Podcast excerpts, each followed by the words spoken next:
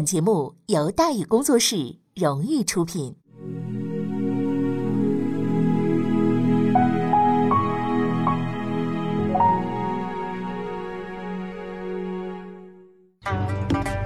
说书唱戏劝人方，三条大道走中央，善恶到头终有报，人间正道是沧桑。给您续上一杯茶，我慢慢的说，您细细的品。听大禹。话说明朝，除了咱们广播直播以外啊，我们还在喜马拉雅独家网络发布。各位呢，可以登录喜马拉雅手机和电脑客户端，搜索“大禹茶馆”，选择收听。上期节目咱们说到哪儿啊？咱们说到命丧子午，高迎祥兵败身死，好人奸臣温体仁混账加身。反正咱们。总体来说，啊，崇祯年间那个朝廷啊，啊是比较混账的。咱们之前呢也说了很多个这些混账事儿啊，而带头混账的呢，我们也说了，就是温体仁。温体仁这个人呢，历史上评价不高啊，说他是奸臣，彻头彻尾的奸臣。我们之前也说了，温体仁是个有能力的人，精明强干，博闻强记，善于处理政务。所以综合起来，温体仁先生最终评价应该是一个很有能力、精明强干、博闻强记、善于处理政务的彻头彻尾的奸臣。肯定很多有些朋友就奇怪了，怎么会有这这种的？你说是不是啊？情况呢？哎，温体仁呢是个很复杂的坏人，无论呢你怎么看，你都会发现，怎么看他都不是个坏人，他是个好人。在工作当中，温体仁是个很勤劳的人。据史料记载，他兢兢业业，每天从早晨干到晚上，很能工作。别人几年干不了的事儿，他几天搞定了。在生活当中啊，他是廉政的典范。据说他当首辅的时候，给他送礼的人从门口排到大街上，等几天他一个都不见，啊，所有的礼品都退回，哎，退不了的就扔啊，比海瑞还厉害呢，了得吗？你说是不是？在处理与同事之间的关系上啊，他也非常的谦虚，从不说别人坏话，而且呢，很能听取他人意见。比如说，有一个叫这个文振猛的人啊，是他晚辈，刚入内阁啊，他却非常尊敬，遇事呢都把人召来，哎呀，这个小文同志啊，我们一起来聊一聊这个事情啊，啊，你看应该怎么办呀？是吧？一点架子都没有。反正综上所述吧，温体仁同志在过去这几年里啊，在工作上、生活上严格要求自己，团结同事，评定应该是为优秀。那么接下来，我们就温体仁同志的评定问题得进行一个鉴定了啊。在工作中，他反应敏捷，很有能力。但历史告诉我们，要想成为一个青史留名的坏人，没有能力是不行的。在生活上，他严格要求自己不受贿赂，是因为他的仇人太多，要被人抓住把柄那是很麻烦的。在跟同事相处的时候，他确实很和善，比如说对文振猛，相当的客气。但原因在于。文振猛是崇祯的老师，后台很硬，而且当时他正在挖坑，等着文老师往下跳。啊，如果纵观文体人的历史，你可以发现，他有个历史悠久的习惯，就是整人。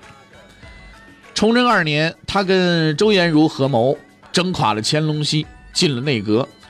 过了几年，他又整垮了周延儒，当了首辅。又过两年，他整垮了前途远大的文振猛。维护了自己的地位，而且他整人的方式相当的高明。你比如说，文振猛有个亲戚，因为犯了事要受受处分，顺便说一句，这人那个事儿比较大啊，按情节至少也是个撤职。文振猛和皇帝关系好啊，名声也好啊，势力也大呀，而且刚进内阁呀，对文体仁而言是头号眼中钉啊。但是面对如此难得的整人机会，他毅然决然的放弃了。非但没有落井下石，反而帮忙找了人，只给了个降职的处分啊，没撤职，对吧？很够意思。小文同志也是很感激的啊，反正坑就这么挖起来了。文体仁很清楚，崇祯呢是个眼睛不揉沙子的人，处分官员只有更重，没有最重。如果从轻处理，皇帝大人是不会答应的，肯定会加重。而文振猛同志比较正直，脾气也大，肯定得跟皇帝死磕，下场就定了。事情也是如他所料，皇帝大人听说这件事之后非常震怒，怎么着？哦，我的老师就可以做这样事了？不可以，把那个人直接撤职，赶回家种地了。而文正猛不愧硬汉本色，跟皇上吵吵了好几天，加上温体仁在旁边这小扇子这么一扇啊，哎，竟然免了。其实这些倒也无所谓，在道上混的，整个把人搞点阴谋诡计的，这也没什么，是不是？这种事情当年张居正也没少办。之所以是奸臣，是因为他不办事，明白？人家张居正是干正事他不办事。崇祯登基以来干过很多的事儿，什么平乱了、抗金了、整顿了，忙完这边忙那边。而文体仁上了台以来呢，就只干一件事情，就是个人进步。为了个人进步，他很精明。把乾隆熙给坑了，把周延儒给坑了，把文征蒙给坑了，坑了所有挡路或者可能挡路的人。为了个人进步，他除了精明之外，有时候还装傻。有一次呢，崇祯把他找过来，有件事情问他看法，温体仁当即回答：“我们不知道。”崇祯追问：“为什么不知道？”哼，臣本愚笨，啊，这是他原话啊，臣本愚笨之问，指望皇上圣裁，就是史书当中就这么写的。为了个人进步，他是很团结同志、很合群的。为了整倒乾隆熙，他拉拢了周延儒，俩人齐心合力啊，还把钱谦益给整回家去了。当然了，为了个人进步，他有的时候也不合群，很孤独。比如说，他对老朋友周延儒下手的时候，哎呀，那是相当的干脆，没有丝毫的犹豫。整人太多，多年的家里鬼都不上门，他还经常跟仇人说：“你看，我不结党，所以我孤独，我了不得呀。”明明很阴险、很狡猾、很恶心的人，还动不动就我正直啊啊！我很愚蠢的，这可能促进食欲嘛？你说，能人奸直是个奸人，最奸的能人是奸人，最能的奸人还是奸人。鉴定完毕，所以他就是个奸臣。这个鉴定一点都没错。在当时那个朝廷里，只要能混过几年的。大致都知道温体仁同志的本性，换句话说，大伙都知道他是个什么德行。可是知道了没用啊，因为人家是个能干的奸人呢，而且深得皇帝信任呢，谁都告不倒他。诗人有云，叫“崇祯遭瘟”，这个“温”是写的温病的“温”，但实际上说的就是他温体仁。而且他本人心黑手狠奸皮厚，在朝廷混了很多年，马上就快修炼成妖精了，实在是无人可比。哈哈。俗话有云呐，叫占着茅坑不拉屎。客观的讲，在内阁大臣的位置上，温体仁这个行为并不符合这句话。确切的说，他占着茅坑，他只拉屎，什么也不干。这话虽然有点这个恶心啊。外敌入侵，内乱不止，称此危机存亡之秋也。温体仁同志孜孜不倦，为了自己而奋斗，整人挖坑，忙得不亦乐乎啊！如果让他继续折腾，大明啊，可以提前关门了。但是不知道啊，是气数未尽，还是坟里边那朱重八又发了威了？天下无敌的温体仁，终于呢，还是等来了一个敌人，一个他曾经战胜过的敌人。自打辩论会上掉进文体人大坑被赶回家之后啊，钱谦益已经在家待了八年了。八年里，除了看人种地啊，因为他是地主嘛，主要的娱乐就是写诗啊，再不就没事了，就是吧，流入室了之类的，就哎。这些诗呢，大家都收入他的文集，你可以找来看看啊。心理效果很明显，心情好的时候看呢可以抑郁，心情不好的时候看完了之后，可能你就上了天台了啊。诗的主要意思基本比较雷同，就是我后悔呀，我要归隐呐，我带货了，我没意思啊，我说我这一辈子啊，反正一句话，我走了黑道了，我掉坑去了。毕竟家里蹲了七八年，有点怨气也是很正常的。嗯，但是钱谦益同志还是说错了，他走的黑道还没黑到头呢。崇祯十年，在家看人种地的钱谦益突然听说有一个叫张汉儒的当地师爷写了份状子，把他给告了。你要知道，钱的人呢，虽说在上面混得很差，但是到地方那还是属于地痞恶霸类型的啊。小小师爷闹事。容易摆平。然而没过几天，他就迎来了几位从京城来的客人，来抓他的。在被押解的路上，钱谦益才弄明白，原来那位师爷那状子是告的御状。这个世界上，但凡有人，那地方就有斗争；但凡有斗争，就有谱，包括政治斗争。一般来说，把对手弄到偏远山区回家养老也就够本了，没必要赶尽杀绝。但这事儿也因人而异，比如温体仁就是个没谱的人，要么是他太过得意了，或者太恨钱谦益了。总之，他没打算按着谱走。某天突然心血来潮，啊，想起在那遥远的江南还有个没被整死的钱谦益，没整死怎么办？往死了整呗。但他毕竟位高权重，那自己动手那传出去太丢面子，是吧？而且容易留下把柄，所以他决定，哎，我干脆唰借刀杀人吧。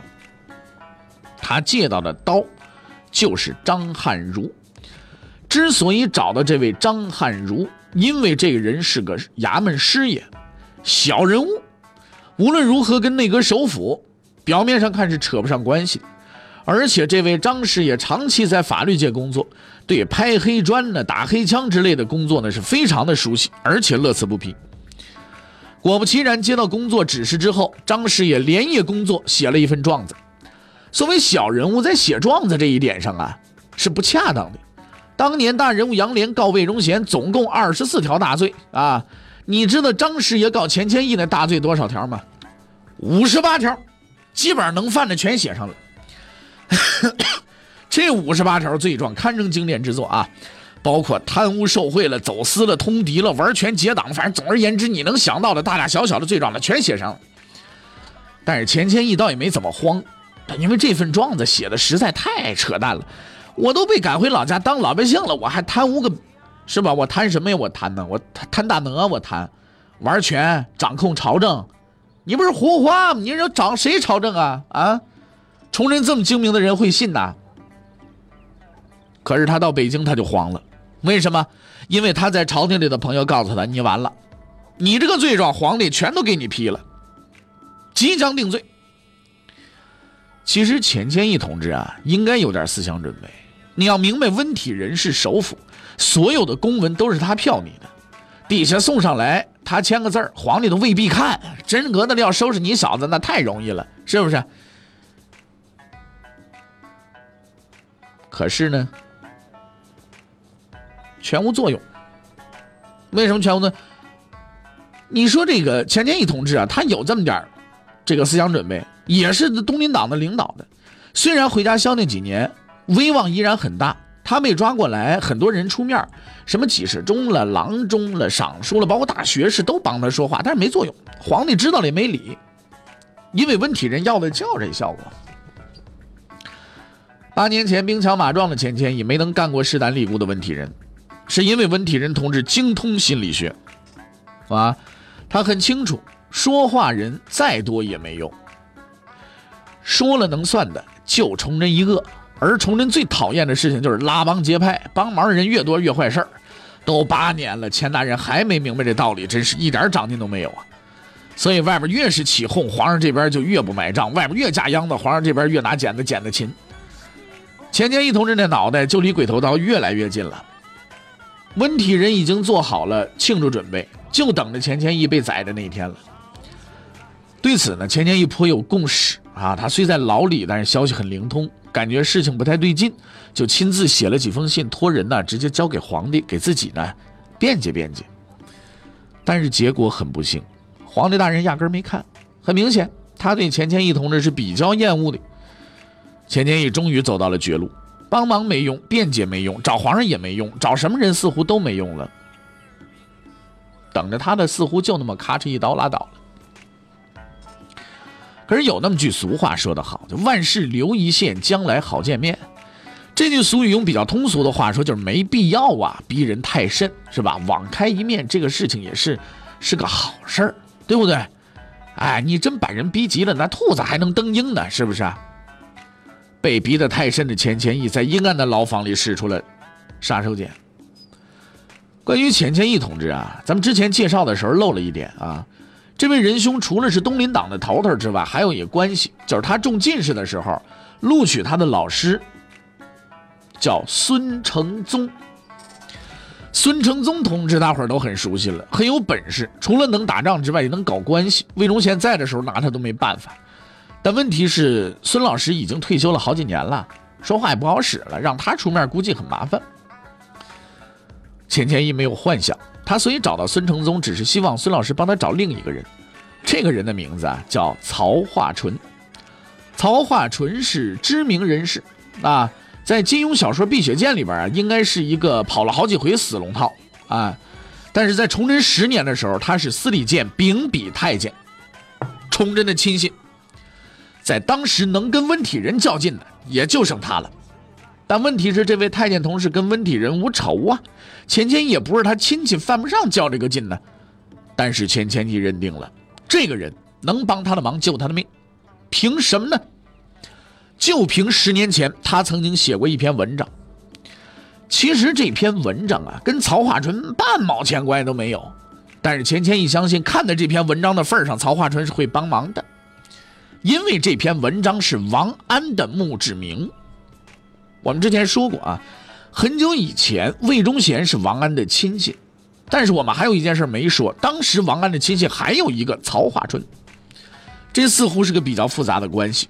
大致是这么回事就是钱谦益去找曹化淳帮忙，因为他曾经帮王安写过墓志铭，而曹化淳是王安的亲信，所以看在死人的面子上，多少得帮点忙。外加他的老师孙承宗面子比较广，托他出面还有点活人的面子，死人活人俩面子双管齐下，这个事儿就成了。哎，成功了。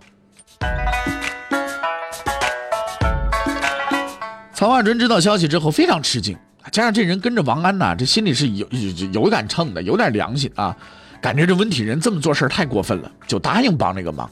当然了，找完了人还得听消息啊。钱谦益找了个人，天天就朝那里找人打听情况，连续找了三天都没人搭理他，毫无消息。第四天得到准确口信可安心矣。可安心矣的意思就是这事儿已经搞定了，收拾行李准备出狱吧。钱谦益也是这么理解的，他相信曹化淳呢已经解决了一切。曹化淳原本也这么认为，他上下活动，估计再过几天这事儿啊就了了。可是偏就没了，为什么？温体仁跟个牛皮糖似的又粘上来了。温首府以为钱谦益必死，没想到过了几天怎么着？曹化淳都折腾进来了，这么下去事情就黄了呀。那既然我干了，我这一杆子就得杵到底呀，对不对？所以他决定连曹化淳一起给他给整死得了。他先散布消息，说钱谦益啊跟曹汉成合伙，然后还找了个证人让他出面指证钱谦益给曹汉成行贿，最后为万无一失的给请了个假。每次但凡要整人的时候，温体仁就请假跟家待着，那意思就是我请假时候发生的事跟我任何关系都没有，我不知道啊，我不在场。哎，事儿完了拍拍屁股再来上班。其实对温体仁而言，钱谦益死还是不死都没多大关系，反正就政治地位而言，前地主的目前这个情况不就是个死跑龙套的吗？可做可不做，啊，那好事儿最好还是做了它；可做可不做，那是坏事儿的话，你最好还是不要做，对吧？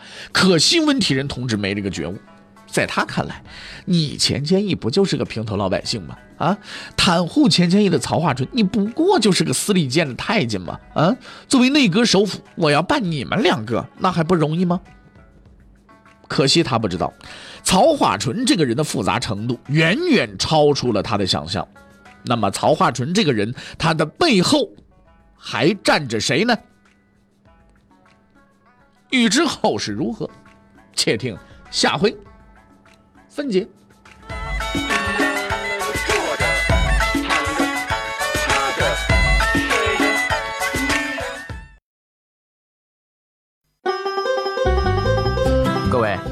你想跟大禹交流吗？你想跟大禹辩论吗？你想给大禹指出错误吗？来微信吧，微信搜索订阅号“大禹茶馆”，哎，就能实现了。记住啊，宇是宇宙的宇。